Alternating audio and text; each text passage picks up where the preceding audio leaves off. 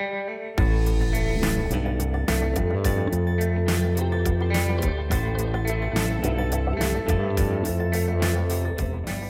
deep dive into deliberative process. Welcome to Grand Divisions. This is the week of September 23rd. I'm Joel Ebert. And I'm Natalie Allison. This week on the podcast, we have with us Deborah Fisher. She's the executive director of the Tennessee Coalition for Open Government. Deb, thanks for coming on. Thanks for having me, Natalie. We decided to have Deb come on to talk about uh, deliberative process and before Inside baseball stuff. before you guys turn this off, essentially, essentially what that is is the idea that um, our elected officials, uh, those in the legislature, the governor's office, can withhold documents that otherwise would be public. Um, because they are in the process of, of making decisions and planning things and creating policy.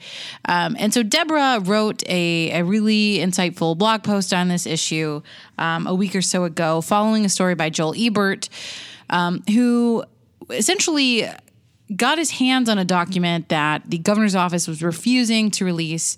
Um, it was a, a, produced document that the Department of Health had uh, put out, had sent it to the governor's office in response to Bill Lee's first executive order, which was calling on every state department in Tennessee to create these reports, these plans for how they were going to better serve rural Tennessee.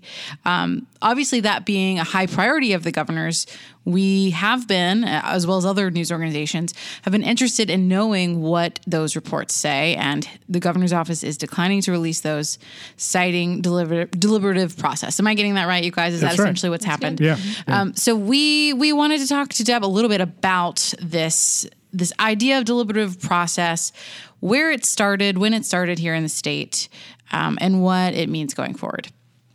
so go ahead, give us a little background. How- How did this first come about in Tennessee? Okay. So in, in Tennessee, uh, we don't have a statutory exemption um, that allows, um, you know, deliberative process essentially to be an exemption to the Public Records Act. Um, you do have that on the federal level with the Freedom of Information Act. Deliberative process is embodied in one of the exemptions at uh, at the federal level. Some states have recognized deliberative process. Um, it's also sometimes called executive privilege. Um, and um, but it has been recognized in Tennessee in the context of some court cases, and um, the most recent one uh, was in um, 2013. It involved uh, a man who was suing Governor Bredesen uh, in the state, um, saying that he, he had. Oh, should you I said stop? 13, uh, 2005, right? Because Bredesen wasn't governor in 13. Oh, I'm sorry. The uh, just wanted to make sure. opinion Yes. came out in Okay. 2013. Correct. Okay. And essentially, um, he, he had a First Amendment claim that he was being retaliated against because he was camping out um, at the Capitol in protest to some uh, TennCare reductions, right? And anyway, during the course of this lawsuit, he wanted to get some internal documents, some notes from some conversations between the governor's lawyers and attorney generals, uh, some editing on some documents, and um, the Supreme Court said in looking at this that no, he couldn't have those. They were covered by attorney client work privilege, work product, and deliberative process. So that's sort of the first, um, or that was probably the most recent time that's come up. And so at, at the time when that comes out, uh, tons of news organizations balked at that, right? They, they we worried did. about that. We did. We because it really hasn't shown up as an exemption in Tennessee. And you have to go back to the Public Records Act. The Public Records Act says that all public records are all documents, papers, letters, etc., made or received pursuant to law or ordinance in connection with the transaction of official business. So you go back to deliberative process is supposed to co- supposed to cover in other situations in other states. What it covers is conversations between uh, closest advisors, like of the governor. Notes from those conversations, tapes of those conversations go back to the Nixon tapes, right? That was executive privilege, i.e., deliberative process. That's what they're talking about. Um, so just to the current issue, then, how can deliberative process be used to prevent the disclosure of agency recommendations to improve rural Tennessee? And I don't know the answer to that. I don't. I don't see that. Um, they these were recommendations and uh, reports that were prepared in response to an executive order. They weren't the commissioners in a meeting with the governor talking about what should we do here. So that's sort of what deliberative process is. Um, it has to be balanced between the public records law and the other states where it's been recognized. Yeah, and I think that's something that has has been really noteworthy in, in this situation, as you you mentioned. These these are not you know notes taken during a meeting. These were produced reports. Um, you know, photos included and and all sorts of things like that. The kind of thing that you would expect um, to to read that was you know posted on on the governor's website or something like that. Um, certainly not minutes from a meeting, official or unofficial. Um, so so that that's where we are, and our our question has been um, why not? And and Joel, talk to us a little bit about the answer you've gotten from the governor's office so on that. The the first uh, I'm looking for um, what Laine Arnold, who is the spokeswoman for uh, Governor Lee, said. Uh, in response to my request, in, in a larger sense, she she also said drawing conclusions about policy ideas from an incomplete document at a single department would be like calling the ball game after watching only one team in warmups we had several conversations after that denial occurred, and essentially the governor's office was uh, sticking to that sort of talking point, right? Uh, that these are working recommendations, that we are not, um, it's not become policy. Uh, therefore, you know, you can't really draw too much conclusion from this document. Um, the document that uh, that we have uh, was provided to us by an anonymous person. They sent it in the mail to us, uh, which I would encourage more people to do. Um, and we just literally looked at it and read it and reported from that. Uh, the the administration did not at all say it was a fake document. Nobody, you know, came to us and said uh, this was not real and this was not a, a final version of it. Uh, so, you know, essentially the administration was just relying on this idea of, again, we're not done with this process. Um, which, again, in your mind, Deb, does that really stand up? If, if say the documents that we're talking about, uh, we're trying to obtain, um, uh, they say it's it's kind of a working order. Is that something that deliberative process should, uh, under the eyes of the law, cover? Well, it, it, it can be a legal question, and a judge might weigh in on that. But I would say I don't think so in this case. I mean, these are state agencies that were asked in an executive order to produce a report and to produce recommendations. And I think when you look, you go back to that executive order, and it was the very first one, and you know, great, great flourish. I mean, we're going to look at these problems in rural Tennessee. We have some really serious. We have some some of the the worst counties in the entire country in terms of many markers, and um, and so in the very first executive order, we're going to look at this. I'm going to instruct all the agencies to tell us how they're doing in in those areas, what's going on, and also what they can do better. So you look at that executive order and you don't think, oh, and all that's going to be secret mm-hmm. when it mm-hmm. comes in. You, you think, oh, that's great. You know, all that's, uh, we're going to get all these agencies. The lawmakers will be able to see what these agency recommendations are, and no one would expect that the governor is going to put together a plan that's going to like do everything every agency thinks should be done. So I, you know, I, I take a little bit of issue with what Laine said. I mean, I don't think anybody would be drawing any conclusions. I think they just are what they are. They're these state agencies. Well, and one of the questions I have is um, the idea of again, this is a, a, produced document that was created by each agency, funded by taxpayers. So why should the taxpayers not be able to see exactly what's in there? Right. Yeah, it's true. It, it wasn't um, necessarily the, the individual commissioner. Correct um, saying, "Here's what I think, Governor, we should do." I mean, they definitely, uh, clearly, would have a part in that process. But I can't imagine that those commissioners, you know, were talking about strategy. You know, so I think, um, yeah, and and I guess more to the point about um, why would anybody even want to see that?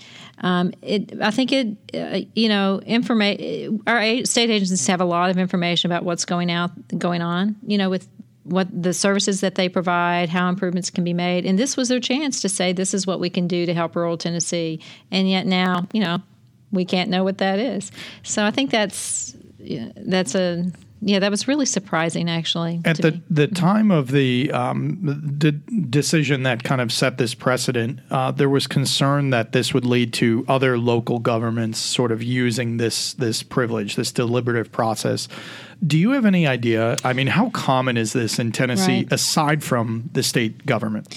You know, when that decision came out, there was concern because we hadn't seen that in a Court of Appeals decision. Again, that was not a public records case. It was about discovery, you know, what this guy could get, well, you know, uh, from the state in his case to help prove his case.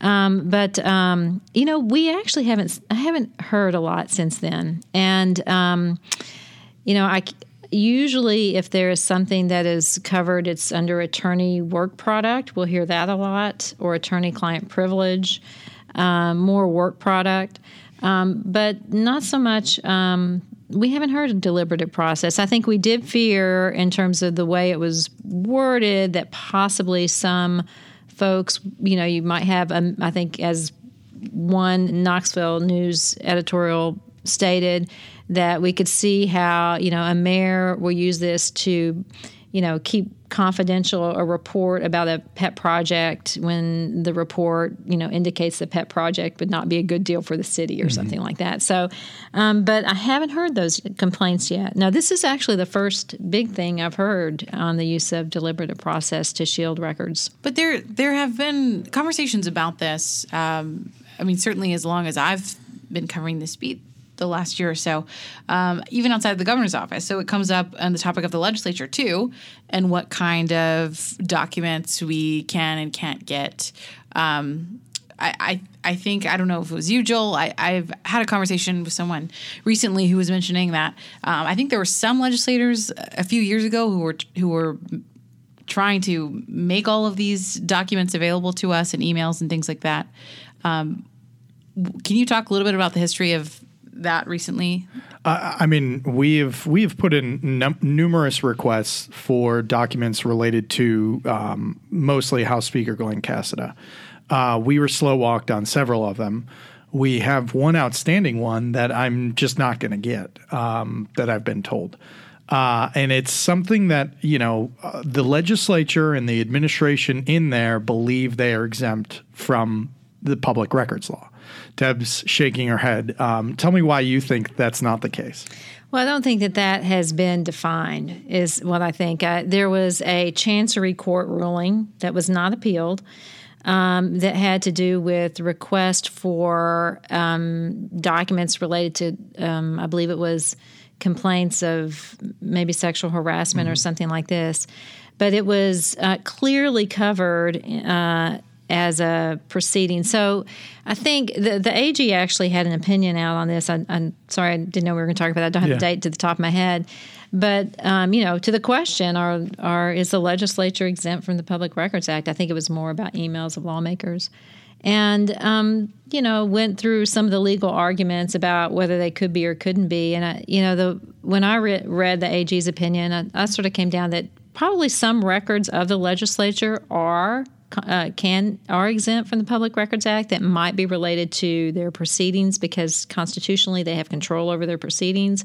But there are some records that are administrative in nature um, that aren't part of their proceedings that you know could be um, subject to the Public Records Act, and so I don't think it's ever really been defined in any any kind of court case, and that's probably why you see you know willingness to give over some records. to avoid potentially deciding it in a court case? Well, I you know I don't I don't think that anybody exactly knows for sure, but I, but I think if you look at it, and this is how it is in a lot of states, there may be some records related to proceedings of the legislature where they do constitutionally have control over all of that. But in terms of um, uh, you know, like I said, administrative records, so employment records, you know, of staff, you know, the administrative. You have you have legislative departments.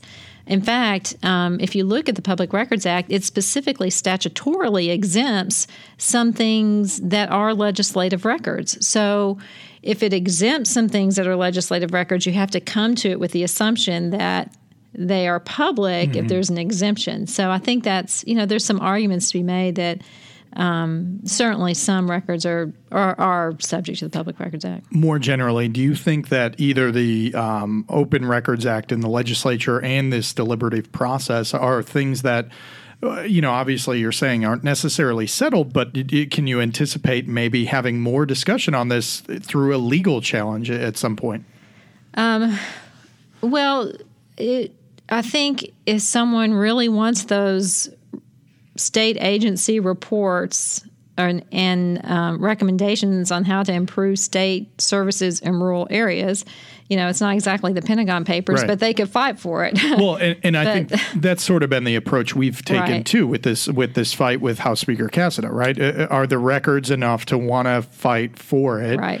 Um, maybe, but also you have to run the risk of if you go for the legal challenge, you could set a future precedent that would potentially harm uh, the public's access. Well, I don't know, um, maybe, but I think that in you know in this particular case, you know.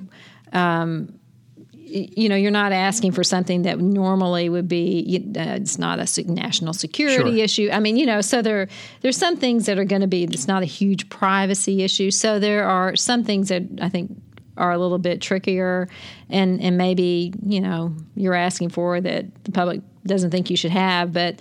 I could be wrong, but I would think that the public would think you should have recommendations from a state agency on how to improve rural services. That doesn't seem to be so sensitive that right. it would be a problem.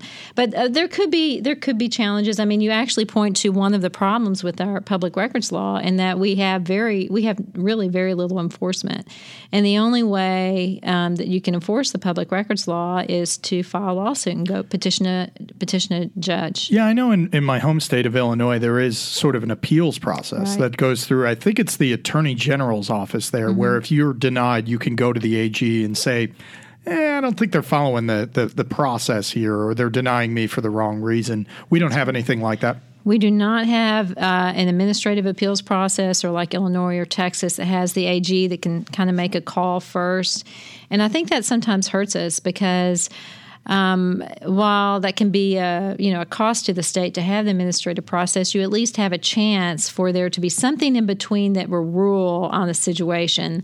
You know, and even if it's not binding in terms of you can still go to court, it can kind of settle the water. Okay, you know, you have you have someone looking at it, and I think that that is you know that's a that's probably a reason that um, you know it's so easy to deny records in Tennessee and just you know bank on no one suing you. Anything else? Yeah, I think uh, it's just a matter of is is there going to be a situation where you know the Tennessean or X other news outlet decides uh, it's time to challenge this, and it doesn't seem like at this point that's going to happen. Um, but you know, it's something we'll keep looking at. Yeah, and it's something to continue to talk about. I mean, eventually someone's going to want something, and and they'll want it enough to that that, that, they'll either either yeah. do that or or hopefully what you know and what I do in turn in terms of ag- advocacy is try to point out you know why we need to continue to have access. I mean, the legislature could come in and clarify mm-hmm. this. Mm-hmm. Um, you know, we hope they another good example, and I've talked to you about this, and there's some legislation that's still out there on you know improving notice of meetings, adequate notice of meetings. There, are a lot of things that the legislature could act upon to clarify the law, um, to have that policy debate, and um, that would also help. That would actually help with enforcement because you don't have so much you know broad interpretation. Well, maybe the governor's office will change its mind after we'll listening the, to this episode. The rest of oh, those no. twenty some odd reports, and we'll tell you all about them if we get our hands on them. Or hey, other people could could send us the Lake documents. them, please, lake them. 1801 West End Avenue, the Tennessean. Well, so anyway, send them our way. Thank you, Deb, for coming on for um, talking about this issue with us. Um, again, we'll we'll see what happens next, but um, in the meantime, we will uh, keep trying to get these documents in whatever way we can.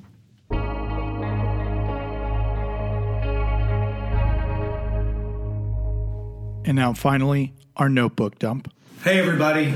I want to share something with you that I've had on my heart these nine months since I've become the governor. You know, everywhere that Maria and I travel across this great state, we're met with countless numbers of people that come up to me and say, Governor, we're praying for you and for Maria and for your family. I want you to know that we deeply appreciate those prayers because we know that God hears them. We know that prayer accomplishes much. Prayer strengthens our families and it strengthens our communities, strengthens our relationship with our neighbors, it strengthens our relationship with God Himself. So, because of that, we have decided to proclaim an official day of prayer and fasting for our state on October 10th of this year. On that day, Maria and I will take the day to offer prayers of healing, prayers for forgiveness, prayers of thanksgiving, and prayers of hope for our state and for the 6.7 million who call Tennessee home. We invite all Tennesseans to join with us in their homes, in their communities, in their places of worship, to fast and to pray for God's favor and blessing on the people of Tennessee. You'll hear more about the day as it approaches, and we look forward to hearing how Tennesseans will gather on this important and powerful day. As you heard there, Governor Bill Lee has vowed to have October 10th as a day of prayer and fasting. That day comes one day after Yom Kippur, a traditional Jewish holiday in which fasting also takes place. Lee has been criticized by some for his decision to hold a fasting day. Now that Tennessee has released its proposal to obtain a Medicaid block grant from the federal government, it's been met with some pushback from opponents, including Congressman Steve Cohen. He is uh, the U.S. representative from Memphis um, who sent a letter to the CMS director, Seema Verma, questioning the legality of such proposal.